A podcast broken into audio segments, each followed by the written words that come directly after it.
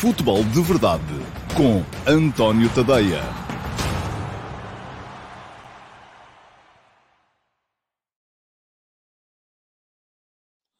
Ora então, olá, muito bom dia a todos e sejam muito bem-vindos à edição número 574 do Futebol de Verdade, edição para quarta-feira, dia 6 de abril de 2022. Ontem jogou o Benfica para a Liga dos Campeões, perdeu em casa com o Liverpool Football Club por 3 a 1 um, complicou e muito aquilo que já era uh, muito complicado, que era a eventualidade de poder ou não uh, ultrapassar a poderosa equipa de Jürgen Klopp.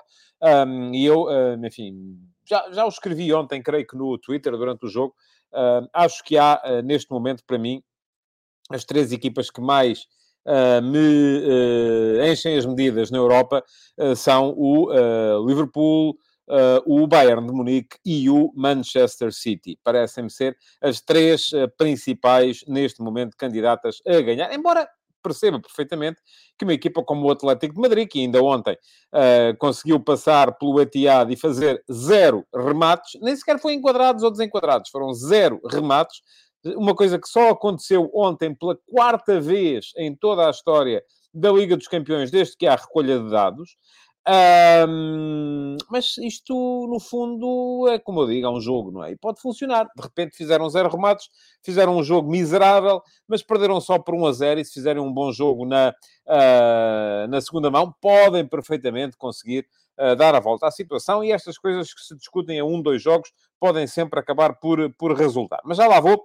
Uh, não vi esse jogo. O, o, o Manchester City Atlético de Madrid. Uh, olhei apenas para os dados estatísticos e vi o resumo, vi o golo do, um, do Kevin De Bruyne, uh, mas de qualquer maneira já vou daqui a bocado falar sobre isso também.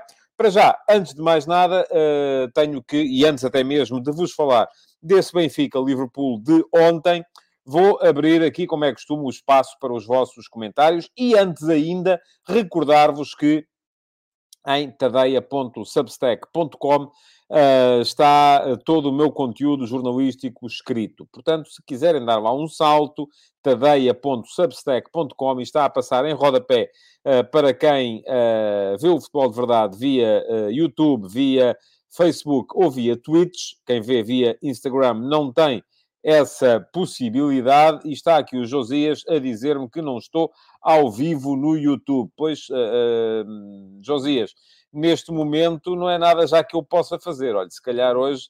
Um, ah, agora já está, pronto. Se calhar era problema seu, Josias, pronto. Quero crer que sim, porque isto aqui ou não vai de todo, ou se vai, vai e pronto. Bom, estava a dizer que um, tadeia.substack.com Uh, todos os dias uh, há conteúdos novos para, para toda a gente, para quem quiser lá dar um salto e quem quiser não ter de se sujeitar às, uh, aos algoritmos das redes sociais, é só subscrever. Tem dois planos para isso. Tem o plano gratuito que vos garante todos os dias o último passo, que é o meu texto de opinião, logo pelas 8 da manhã, entre as 8 e as 9, às vezes atrasa um bocadinho, ou melhor, atrasa quase sempre, para ser honesto. Uh, e depois têm também uh, o acesso ao podcast do Futebol de Verdade. E quem quiser ir um bocadinho mais além nesta experiência, uh, e subscrever o plano premium que vos custa 5 dólares por mês, são 4 euros e picos, portanto, basicamente é 1 euro por semana, tem acesso ao dobro dos conteúdos, incluindo as séries que eu vou uh, fazendo, e uh, neste momento temos o F80, neste momento também temos o Uh, a série Donos da Bola uh, e vamos ter uma nova série para substituir a série Donos da Bola quando a série Donos da Bola chegar ao fim. Faltam apenas dois episódios. Diz-me o Paulo Neves que eu preciso de um ajudante.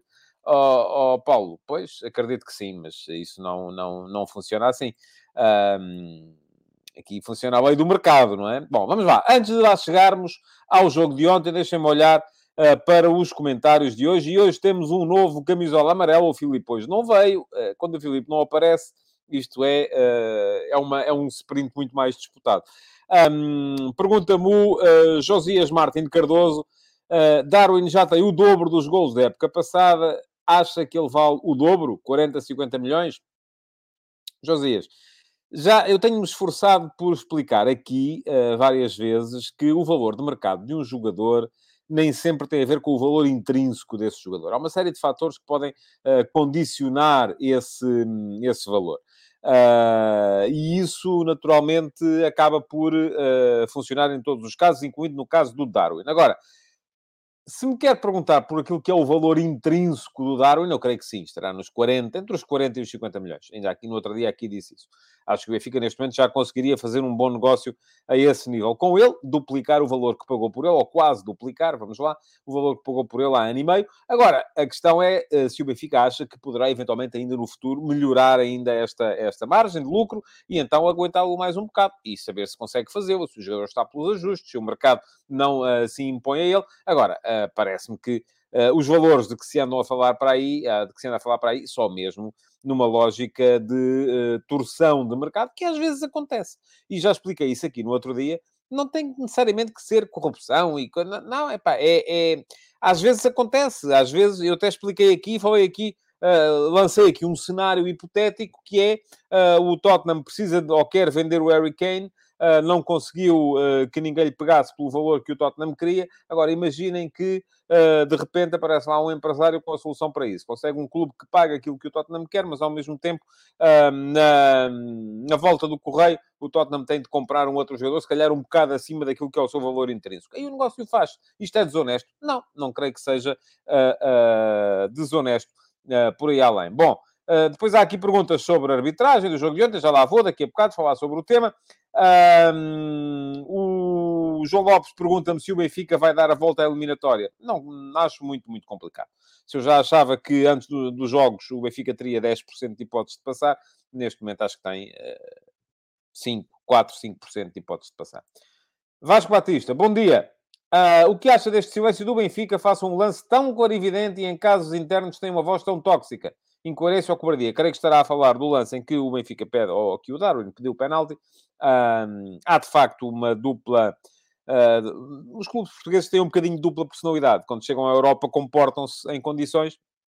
Nos jogos em Portugal, uh, são uns calimeros do pior e passam o tempo a queixar-se disto, daquilo e daquilo outro. Agora, uh, não me parece de todo que o lance seja assim tão clarividente. Aliás, os únicos dois especialistas de arbitragem que escreveram hoje nos jornais, e falo do Jorge Faustino no Record e do Duarte Gomes na bola, dizem que não há grande penalidade. E eu também acho que não há, mas já lá vou daqui a bocado explicar porquê. Uh, uh, e até, inclusive, vou cometer aqui uma inconfidência de uma conversa uh, que fui mantendo via WhatsApp com o meu cunhado hoje de manhã, porque acho que estamos todos estamos a fazer perguntas diferentes aos lances. E é isso que eu vou explicar mais, mais daqui a pouco. José Neto, bom dia. Pensa que o Benfica deveria anunciar Roger Schmidt logo após o jogo de Anfield e fazer alinhar nas últimas jornadas um 11 alternativo, fomentando o aparecimento de mais jovens? José, não. E não. Ou seja, não às duas perguntas. A minha opinião, não às duas questões. Uh, se o Benfica devia anunciar Roger Schmidt logo após o jogo de Anfield, bom, enfim, não sei se já há acordo uh, para que o Roger Schmidt venha a ser o treinador do Benfica na próxima época, mas não podemos ver a coisa só do lado de cá.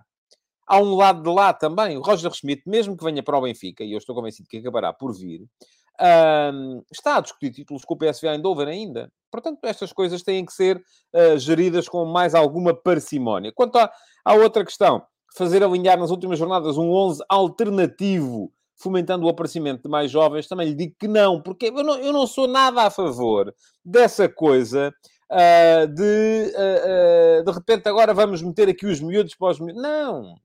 Eles têm que jogar se tiverem condições para jogar.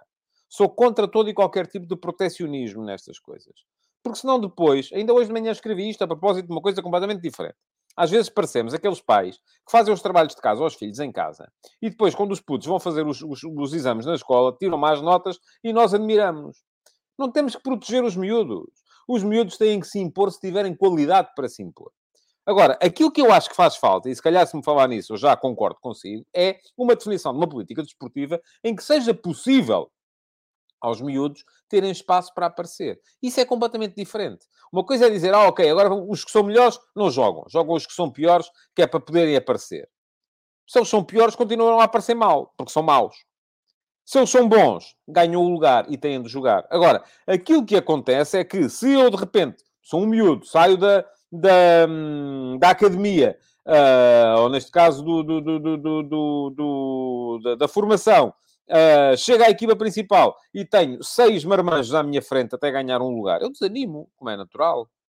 A questão aqui é muito mais essa do que de repente agora dizer aos, aos jogadores consagrados agora não jogas para jogarem os miúdos. Não, não sou nada a favor disso. Afinal, o Filipe está cá. Uh, bom dia, Filipe. Chegou em quinto lugar, pá, aí, pá, isto está a facilitar demais. Bom, Filipe Monteiro, uh, até que ponto o Benfica-Liverpool não foi um jogo em que o fator duas mãos pesou?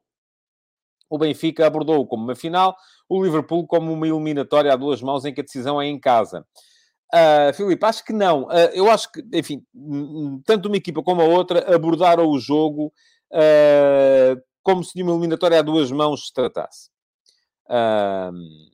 aquilo que me parece é que o, está a valorizar em demasia o fator casa. Eu acho que o fator casa não tem, a este nível, tanta importância assim. O que eu acho é que tanto uma equipa como a outra abordaram o jogo no sentido de uh, há mais de 90 minutos. E se não se resolver agora, resolve-se nos próximos 90 minutos.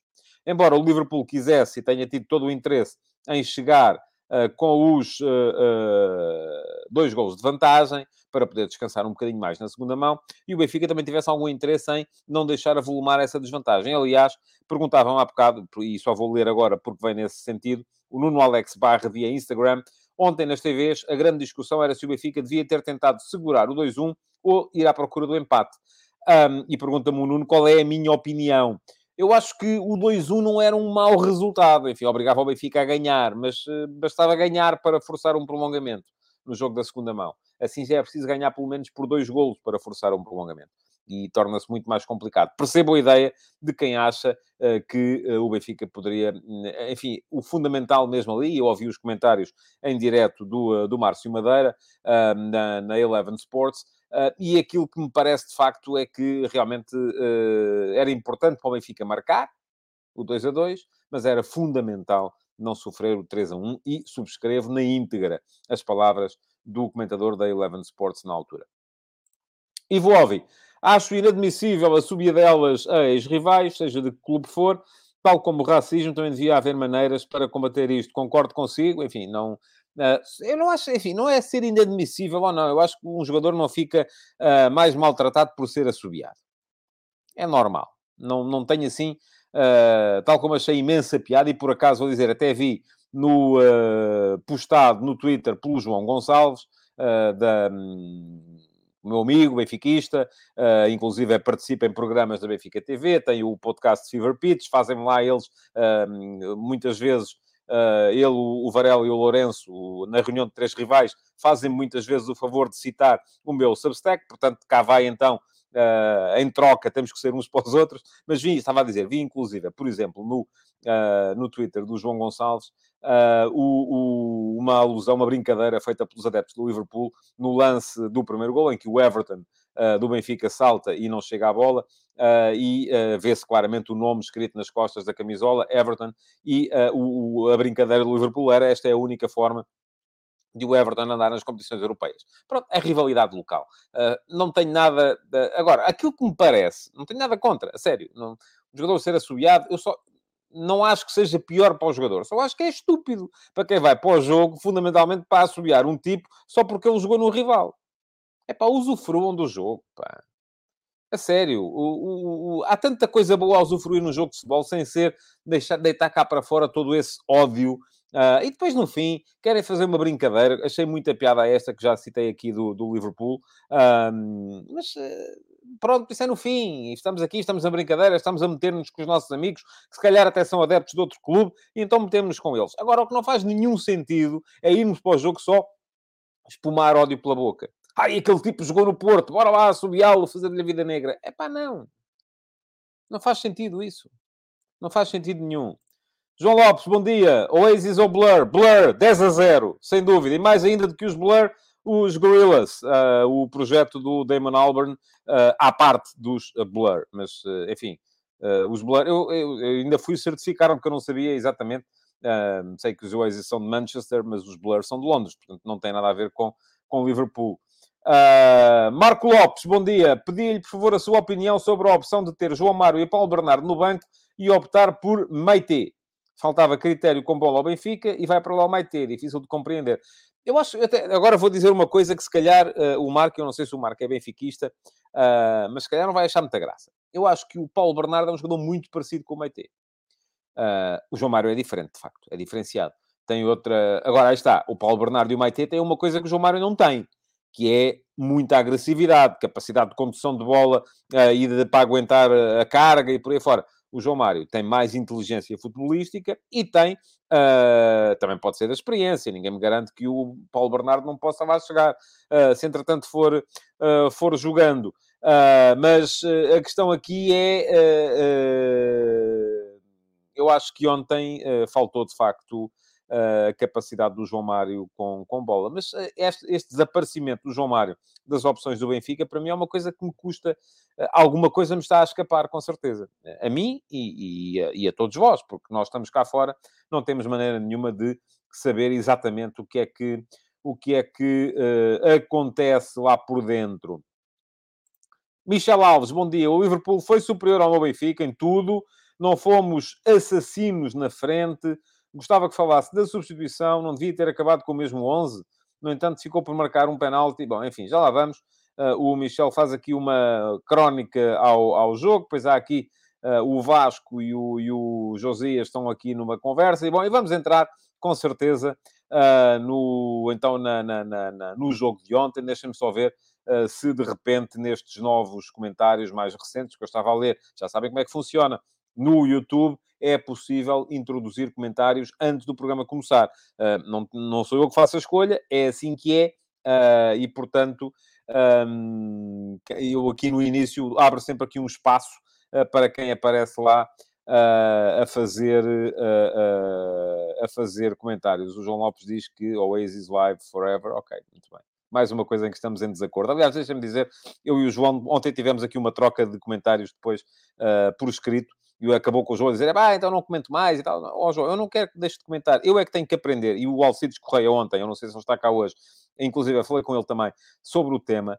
eu é que tenho que aprender a, a, a, a não, não ir tanto atrás dos comentários uh, que aparecem a contestar a minha opinião porque isto depois torna-se quase que um, um eu, eu, respondo, vocês respondem, eu respondo, vocês respondem, e não, não avançamos e não falamos daquilo para que o programa serve. Agora, eu não quero de todo, o espaço é vosso, vocês comentam aqui o que quiserem, desde que seja dentro do uh, respeito. Ainda hoje de manhã, por acaso, bloqueei uh, uma pessoa porque, enfim, me chamem estúpida, já não gosto. Uh, que podem pensar que eu sou estúpido. Agora, virem com todas as letras para a minha página de Facebook chamar-me estúpido, não, não gosto. Não acho piada. Bom, uh, vamos lá então falar do jogo. Um, o André Lopes uh, diz-me só deram mais força ao Luís Dias com as assobiadelas. Uh, eu acho que isso também depende depois o, no, no, do, do jogador e daquilo que é, que é um, a mentalidade e que é, o, que é a cabeça do, do de, de, cada jogador. Mas pronto, vamos em frente. Vamos lá então falar do, do jogo de ontem. Uh, o Benfica apareceu com o 11 que eu esperava, uh, já estava à espera precisamente disto, o Vlaco Dimos, depois com o Gilberto e o Grimaldo, com os dois centrais do costume, um, com o uh, meio-campo composto pelo Weigl e pelo Tarrapt, e depois o Gonçalo Ramos a fazer terceiro médio e segundo avançado, o Rafa e o Everton nas alas e o Darwin como ponta de lança. Era o que eu estava à espera, talvez não fosse o que eu faria, aliás, não seria de todo aquilo que eu faria, a não ser que haja de facto alguma coisa lá uh, que me esteja a escapar. Pergunta-me o Pedro Souza se o meio-campo com Weigl e Tarapte não é macio. Uh, não é o meu meio-campo, uh, mas enfim, a questão não é tanto o ser. Não é, eu, acho, eu acho que, e já disse isto várias vezes, acho que o Benfica aguenta o meio-campo com Weigl e Tarapte, ou João Mário, ou seja quem for, desde que faça um meio-campo a 3. Para fazer um meio-campo a 2, fica complicado, uh, seja com quem for. Uh, agora, uh, a questão é que o Gonçalo Ramos faz muitas vezes esse tal terceiro médio. E, portanto, é isso que temos que, que, que, que perceber. jogar com aqueles dois homens apenas ali complica. Mas a questão não esteve de todo, do meu ponto de vista, não esteve de todo aí. muito bem. Um, mas estava a dizer, então o Benfica com esse 11 habitual, o Liverpool trocou muita gente relativamente ao jogo do fim de semana passado. uh, trocou, apareceu o Alexander Arnold, que até é mais vezes titular que suplente em vez do Joe Gomez, o uh, em vez do Matip, uh, o Fabinho Keita em vez do Anderson e do uh, Jones, o Mané e o Dias também não tinham jogado, enfim, portanto, muita, muitas trocas, mas o Liverpool tem, uma, uma, tem um grupo, eu diria 18, 19 jogadores, que aquilo entra um, sai outro e não se nota. e, portanto, fica fácil. agora, o que é isto? Perguntam vocês. E eu digo, é trabalho. Isto é trabalho. Lembra-se do texto que eu escrevi ontem sobre o Liverpool, sobre o, o, o sucesso instantâneo do futebol em Portugal e aquilo que é a, a realidade lá fora? Lá fora, aquilo que se faz muitas vezes é, ok, vamos trabalhar, vamos desenvolver o nosso modelo, uh, vamos uh, desenvolvê-lo ao máximo, e se o desenvolvermos ao máximo, temos que aceitar que há anos em que ganhamos e há anos em que não ganhamos, porque houve alguém que trabalhou bem também e que também ganhou. Em Portugal isso não funciona de todo assim. Porquê? Porque muitas vezes, muitas vezes não, eu disse aqui, foi desde 2001, e diz-me aqui o Gonçalo Pimentel, uh, trabalho e capital, certo? Eu já lá vou. Deixa ficar aí, Gonçalo, tenho, uma, tenho coisas para si. Um, mas uh, estava a dizer, da mesma forma que, que, que, que em Portugal se consegue o sucesso de forma instantânea, e muitas vezes uh, um treinador chega a um clube e ao primeiro ano é campeão, se não é, está condenado. Tanto que não há nenhum treinador, desde o Jaime Pacheco, aliás, nos grandes, não há nenhum treinador que tenha chegado a um clube e tenha acabado por ser campeão, se não o foi na primeira época, desde José Maria Pedroto, em 1978. E isto, meus amigos, o que é que nos diz? Que das duas uma, chegas, ganhas, não ganhas, vais de vela e vem outro. E, portanto, não há aposta consolidada uh, numa, uh, numa forma de jogar, num modelo que a equipa do Liverpool uh, aperfeiçoou ao máximo. Eu acho que esta equipa do Liverpool, a mim, encanta-me. Mas já lá vou a seguir explicar porquê. Em relação ao jogo, o Liverpool entrou muito bem. a primeira parte foi de superioridade franca do Liverpool. Chegou ao intervalo com 2 a 0 e eu acho que o Liverpool ao intervalo depois cometeu o mesmo erro que o Ajax já tinha cometido na luz. É que esta equipa do Benfica é uma equipa muito dura de roer. Uh, é preciso também valorizar isto. E está-me aqui a dizer... Uh, não, não é. é preciso valorizar isso. É preciso valorizar que esta equipa do Benfica, sobretudo nos jogos internacionais, esta época, tem vindo, tem aparecido e tem mostrado uma, uma capacidade competitiva que depois não se lhe vê em alguns jogos em Portugal. E, uh, uh, tal como o Ajax no jogo dos, uh, dos oitavos de final, o, o, também teve uma primeira parte relativamente fácil, estava a ganhar 2 a 1, não era 2 a 0. o Liverpool terá chegado ao intervalo e terá pensado assim: ok, está feito, estes tipos, o que tinham para mostrar, já mostraram, bora lá gerir isto até ao fim. E iam-se iam -se, tramando. Porque na segunda parte o Benfica marcou cedo, Uh, e podemos dizer, ok, mas há ali uma falha do, uh, do Konaté, senão, certo, também há falhas do, dos jogadores do Benfica nos gols do Liverpool. O, o, o, primeiro gol do Liverpool, o Everton, aquilo nem salta nem deixa saltar, está ali só a fingir. Não, e acabou por ser uh, ultrapassado por causa disso. Um, diz o Ruben Lima, não se pode fazer comparação com o Ajax. Pronto, então eu não faço, amigo. Olha, desculpe lá, mas eu estou a, estou a fazer, lamento. Uh, e, e, portanto, uh, uh, porque há uma, há, uma, há uma similitude evidente. O Liverpool chegou ao intervalo e achou, já está. O Ajax chegou ao intervalo e achou, já está. Agora, qual é que é a diferença? É que esta equipa do Liverpool, de facto, tem muito mais categoria que a equipa do Ajax. E, portanto, tendo mais categoria do que a equipa do Ajax, quando uh, se sentiu ameaçada, os jogadores do Liverpool vieram para a segunda parte com um bocadito de, uh, enfim, um bocadinho mais complacentes, tal como o Ajax no outro jogo. Uh, quando se sentiram ameaçados, o Klopp vai ao banco, chama o Anderson, chama o Jota, chama o Firmino, volta... A... E não é pelas substituições, não é que o Anderson de repente fosse melhor, ou o Jota fosse melhor, ou o Firmino fosse melhor. Não, não tem a ver com isso. Tem a ver com sangue fresco, chamada de atenção, vamos lá recuperar a intensidade e a concentração. E a partir do momento em que o Liverpool recuperou a intensidade e a concentração, acabou por voltar a mandar no, no, no, no jogo e acabou por chegar uh, ao 3 a 1 uh, com alguma naturalidade na ponta, na ponta final do jogo. Agora, uh, o que é que, e esta é a discussão que nos leva a seguir, e eu sobre isso escrevi um, hoje de manhã. O que, é que nos, o que é que nos diz este jogo? O que é que valeu este jogo? Um, bom, para quem quiser a narrativa habitual dos nossos clubes, uh, que é, diz-me aqui o Nuno Souza, uh, o Klopp meteu gelo no jogo e nas bancadas quando o parou uh, para as substituições. Não sei se foi isso.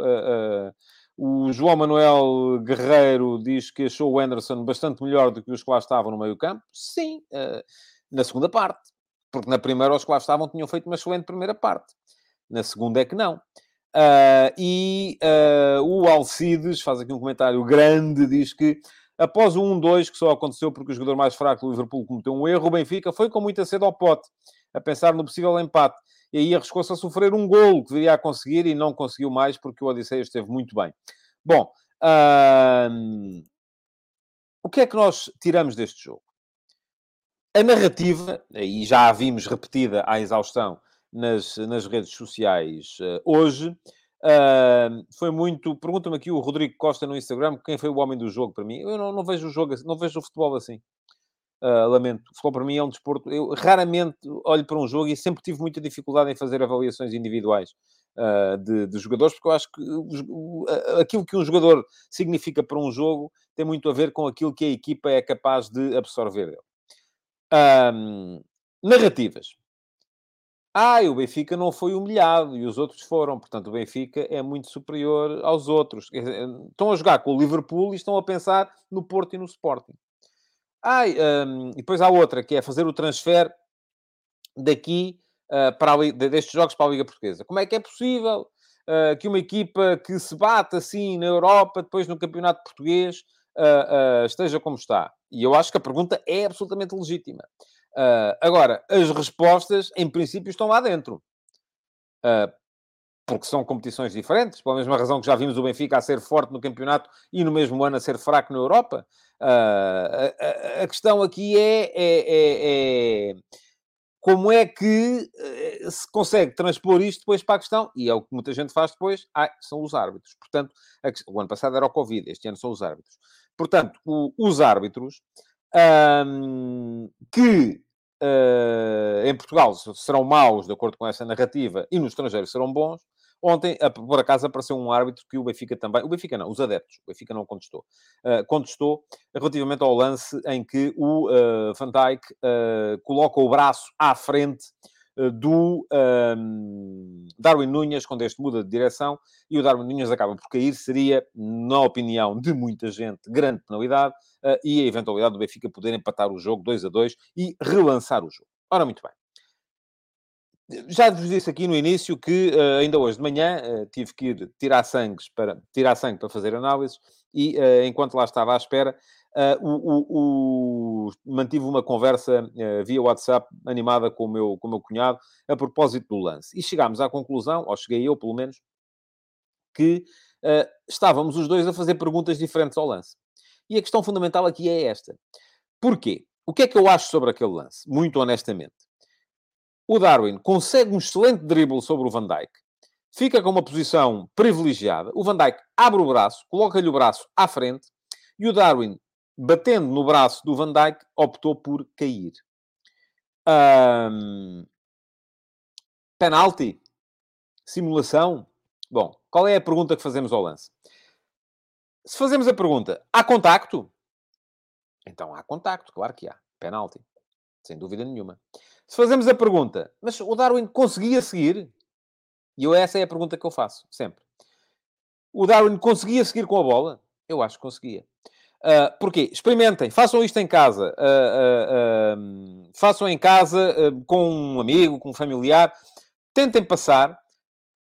Inclinem o peso do corpo para um lado. Abram um braço e depois, sem agarrar, sem empurrar, peçam a um familiar que tente passar por esse braço a ver se ele não consegue passar. É claro que consegue passar. E o Darwin ali, do meu ponto de vista, conseguia passar. Portanto, a pergunta que eu faço, e a, a conversa com o meu cunhado acabou com ele a dizer assim, ah, se fosse a meio campo, o árbitro marcava falta. E eu admito, talvez, mas também lhe disse outra coisa. Provavelmente, se fosse a meio campo, o jogador não caía, continuava com a jogada. Porquê? Porque estamos todos, lá está, viciados na questão de ir à procura do contacto. E aqui, quando digo todos, é todos. Eu já estou cansado hoje de manhã de ver nas redes sociais, aliás, inclusive, Uh, já houve páginas afetas ao Floco do Porto a publicarem lances, uh, imagens de um lance entre o Otamendi e o Luís Dias, uh, num dos clássicos desta, desta época, a dizer que, bom e tal, foi penalti, sim senhor, está aqui a prova. Um lance que não foi marcado num Porto Benfica. Isso, enquanto estivermos a transportar isto para o plano do clubismo, não vamos chegar lá. Nunca vamos chegar lá. Temos é que fazer a seguinte pergunta ao lance. Se a vossa pergunta é há contacto, então há, é penalti. Mas aí preparem-se para uma coisa que não é bem futebol. É uh, sem faltas por jogo, é uh, se já nos queixamos que temos pouco tempo útil, vamos passar a ter ainda menos, mas pronto, se é isso que nós queremos, é para aí que nós vamos. E diz-me aqui o André Maio. Vamos bater na questão do Paulinho, sem clubismos, mas no penalti ele também conseguia prosseguir. Aí está. Eu, no lance do Paulinho, não digo claramente que haja penalti, mas tenho mais dúvidas que ele conseguisse prosseguir. Porquê? Porque vai em corrida larga e há uma rasteira. É diferente de ter um braço à frente. Mas eu não digo claramente que tenha sido penalti o lance do Paulinho. Tenho muitas dúvidas. Tenho algumas dúvidas. Ontem tenho quase todas. Uh, mas estava a dizer, se a pergunta for essa, sim, há contacto. Mas preparamos então para outro desporto. Não é futebol. Futebol é um desporto de contacto. Agora, se a pergunta for, o jogador conseguia continuar com a jogada? Eu digo assim, não só conseguia, como tinha toda a vantagem em fazê-lo, mas optou por não o fazer. Portanto, no meu ponto de vista, que é um ponto de vista antifaltismo, e é curioso, o José Alves diz-me aqui uma coisa que o meu cunhado também me disse. O handball é que se joga com os braços. certo, Ok, então vamos estipular que a partir de agora, sempre que houver um braço a tocar no adversário, é falta. Estamos mal. Veja lá qual é o desporto que quer. A questão aqui é: há agarrão? Não há. Há peso do corpo em cima do braço para impedir o adversário de prosseguir? Também não há. Experimente, faça o exercício que eu lhe estou a dizer. Peça um familiar, ou seja, tenha mais ou menos a mesma força que você tem, ponha-se inclinado com o peso do corpo para um lado, abra um braço e peça um familiar para passar em corrida por esse braço. A ver se, a ver se você consegue travar essa pessoa de, de, conseguir a sua margem de corrida. Não consegue. Não consegue você como não consegue ninguém. Uh, portanto, isto depende tudo de qual é o desporto que nós queremos. Agora, eu preferia muito mais, em vez de estar a discutir uh, o... Diz-me aqui o Manuel Sepúlveda... Uh, isto, enfim, eu por acaso, só, Manel, vou-lhe dizer uma coisa. Uh, o meu cunhado, uh, inclusive, uh, como sabe que eu sou do, do rugby, ah, pá, tu está, andas a ver muito rugby. Eu tive a dizer, não, no rugby era falta. No futebol não é, mas no rugby era falta. e diz-me o Manel, podia passar, mas perdeu velocidade e timing para o remate. Podia ter sido marcado só porque o braço não deve lá estar. O contacto no futebol é legítimo, mas cada caso tem de ser avaliado pelo VAR. Pronto, e o VAR avaliou e achou que não era, não era suficiente. Agora, uh, temos que começar a, a, desmistificar esta ideia de que no rugby vale tudo e no, uh, e no futebol uh, não, porque, enfim, não é, não, não, nem uma coisa é verdade, nem a outra é verdade também. Bom, vamos seguir em frente. Vamos, porque eu preferia, em vez de estar a falar de, de lances de arbitragem, porque a questão depois é esta, é que depois os, os, os nossos clubes um, veem as coisas de uma maneira quando é a favor deles e de outra maneira quando é contra veem as coisas de uma maneira quando é na Liga Portuguesa e de outra maneira quando é na Europa. E isto é que não está bem. E não está bem porquê? Porque, uh, uh, eu já disse aqui, encanta-me de uma maneira uh, extraordinária o futebol deste Liverpool. É a equipa que eu mais gosto de ver jogar na Europa, juntamente com o Bayern. Gosto mais do que gosto do Manchester City. Embora acho que os três são muito, muito fortes. Um, e porquê? Porque o jogo do Liverpool, tal como o jogo do Bayern, é um jogo de Uh, tem mais mudanças de ritmo, tem mais eh, pontos de interesse. O jogo do, do, do City é um jogo mais, mais... Eh, se calhar até precisa de muito mais uh, uh, mestria técnica, mas não é a mesma coisa. Bom, mas eu ontem estava a ver o jogo na primeira parte e estava a pensar no seguinte: como é que é possível uma equipa que abre completamente no campo. O Liverpool tem sempre gente encostada às linhas laterais. E não sofre no jogo interior. Porque muitas vezes cá em Portugal aquilo que nós vemos é uh, vamos reforçar o corredor central para não nos fazerem mal. Não, o Liverpool joga ao contrário, mete gente nas aulas, sempre, tem sempre dois jogadores em cada faixa, a equipa está sempre aberta nos 70 metros de campo, e, no entanto, no jogo interior, não sofre. E porquê é que não sofre? Várias razões, olhem. Primeira, porque tem uma precisão com bola extraordinária. Aquele espaço de 40 metros não falham. Uh, segunda, porque tem uma capacidade técnica extraordinária também na recepção, na forma. Porque intensidade também é isso. Intensidade também é ser capaz de receber e receber de forma orientada. Intensidade também é ser capaz de mexer a bola rapidamente. Uh, depois, porque tem uma, uma inteligência na definição de zonas de pressão uh, quando passa a, a, ao momento defensivo uh, extraordinária. Asfixia logo ali o adversário e não o deixa, no pouco tempo que o adversário tem bola, não o deixa uh, fazer-lhe fazer mal. Uh, e, finalmente, porque mete no jogo uma velocidade a que os nossos jogadores em Portugal não estão habituados. Ponto final. E não estão habituados porque estão habituados àquele jogo da falta e da faltinha. E por isso é que eu vos digo, querem esse futebol? Cada vez que há um braço é falta? Vamos a isso mas depois não se queixem. Quando chegamos lá fora e o jogo corre, e os nossos não têm ritmo, não têm intensidade, porque não estão habituados. Como é que a gente resolve isto? Não é? Ora, como é que se resolve, como é que conseguimos, porque há muita gente a falar do dinheiro, e o Gonçalo Pimentel há bocado vinha aqui uh, uh, falar do, do, do, do dinheiro, uh, que era o capital e tal, não sei o quê. É, Agora, o capital, volto a dizer, e digo isto aqui pelo menos uma vez por semana, vou passar, vou pôr ali atrás, onde está o Apocalipse Now, vou pôr um quadro a dizer isto. O dinheiro não vai sair do futebol. Portanto, se nós queremos, nós não podemos queixar-nos do dinheiro. Inclusive, hoje havia malta que dizia assim: ah pá, o Benfica perde porque uh, o Luís Dias, em vez de estar a jogar cá, está a jogar lá, não é? Pois, está bem, mas se calhar o Luís Dias, em vez de, se não, se não houvesse dinheiro no futebol, em vez de estar a jogar cá, estava a jogar na Colômbia. Também não era cá que ele estava a jogar, era na Colômbia. Portanto, nós estamos um bocadinho ali no meio do, do, do, do da cadeia alimentar. E, portanto, uh, o dinheiro não vai sair do futebol. O que nós podemos fazer é tentar ter mais para evitar que os nossos melhores jogadores vão uh, tão cedo parar aos clubes uh, dos principais campeonatos. E o que é que nós fazemos para ter mais? Olha, eu vou dizer-vos o que é que nós não fazemos.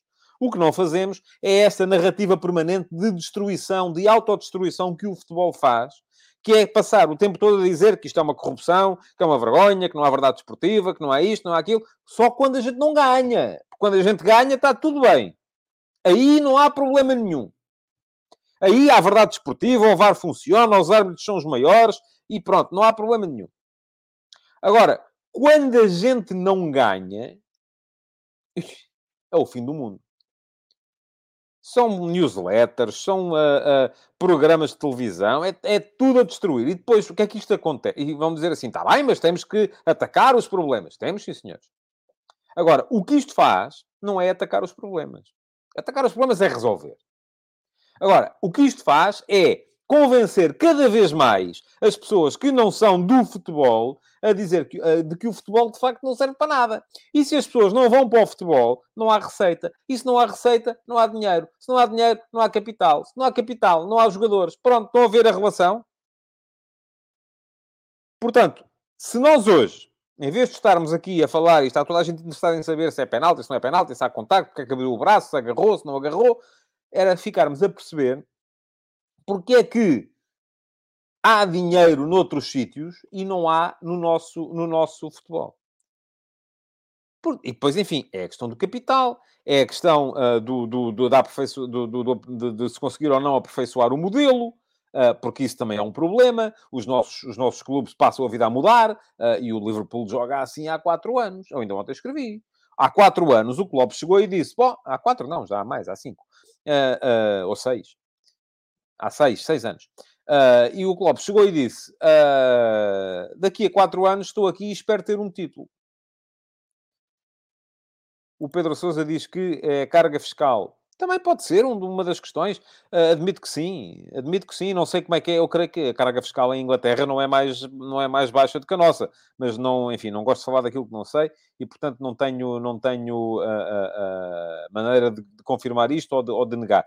Mas a questão aqui é: um, não há mais receita enquanto não houver menos vontade de destruir o produto que se está a vender. Se eu quero ter receita e buscar dinheiro para o futebol e passo a vida a dizer que o futebol uh, é corrupto, que é mau, que é ruim, que, que é uma vergonha, que não sei o quê, então eu vou vender isto. Vocês já foram a alguma loja comprar um par de sapatos e o senhor da sapataria diz assim: olha, mas estes sapatos rompem com facilidade, magoam os pés uh, e, e vocês compram os sapatos a seguir? Compram, não é? Pronto, o futebol está assim e ninguém faz nada, que é isso é que é extraordinário. E toda a gente continua cantando e rindo na tal, naquilo que eu chamei no último passo de hoje, a carruagem do fundo, a carruagem que nos puxa cada vez mais para trás. Diz o Pedro Carvalho que o problema é a falta de patrocinadores. Vou-lhe contar uma história. Aqui há tempos, que há tempos, há 15 anos, ah, eu uh, uh, empenhei-me uh, muito na, na, na, na, criação de uma revista no Record, que era a Record 10. E a Record 10 foi uma coisa que eu gostei de fazer e gostava de ainda hoje que fosse possível fazê-la. agora, sabem porque é que não avançou? Porque não tinha patrocinadores. E sabe o que é que os patrocinadores diziam ao diretor comercial, que me disse depois a mim? E tal, o futebol, não queremos andar no futebol porque as pessoas reagem mal e tal. Pronto, então, é por isso que não há patrocinadores.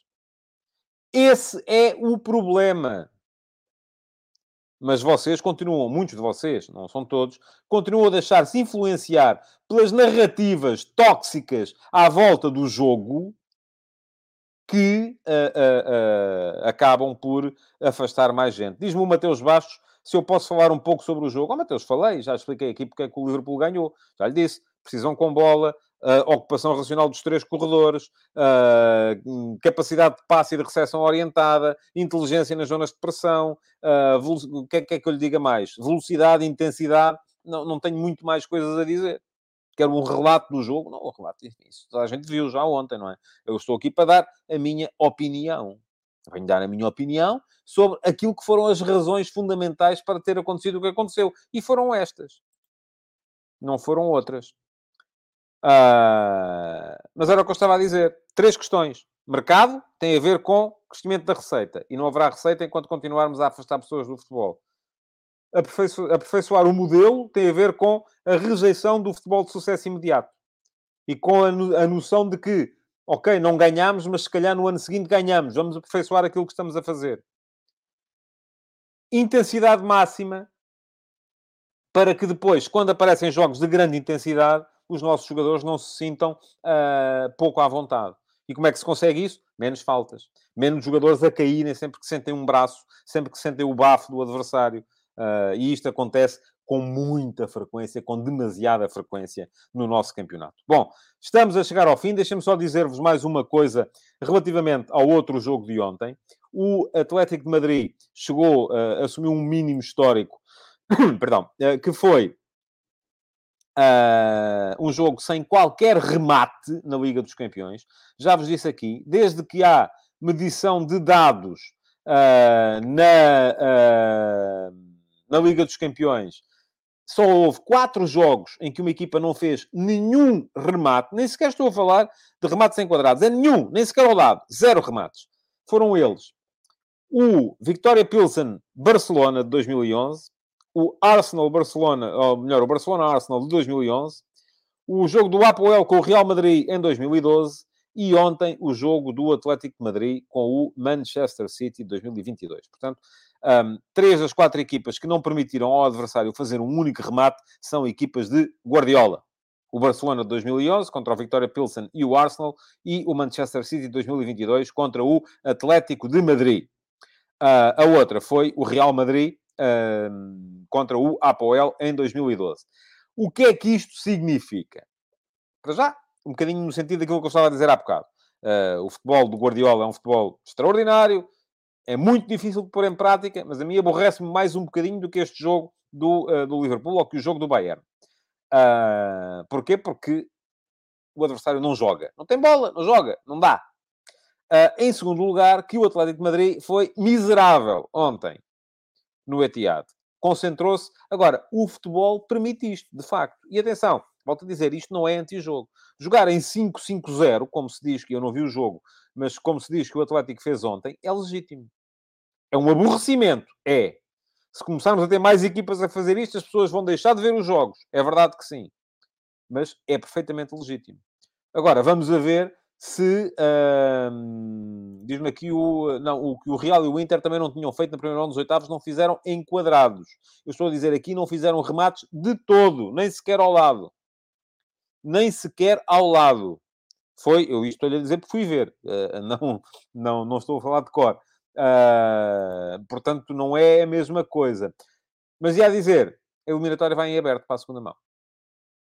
E vamos a ver em Madrid como é que vai ser o jogo, uh, porque é possível que o City uh, acabe por ter de sofrer um bocadinho. Para aquilo que eu gosto do futebol, vou ser-vos muito sincero, espero que não. Uh, porque gostava de ver, prefiro ver este City a ver este Atlético de Madrid na próxima fase da Liga dos Campeões. Bom, estamos a chegar ao fim, já ultrapassei o tempo hoje. Uh, queria agradecer-vos por terem estado por aí, dizer-vos que podem continuar a comentar, mandar o uh, partilhar, deixar o vosso like. E voltar amanhã para mais uma edição do Futebol de Verdade. Muito obrigado e até amanhã. Futebol de Verdade, em direto de segunda a sexta-feira, às 12h30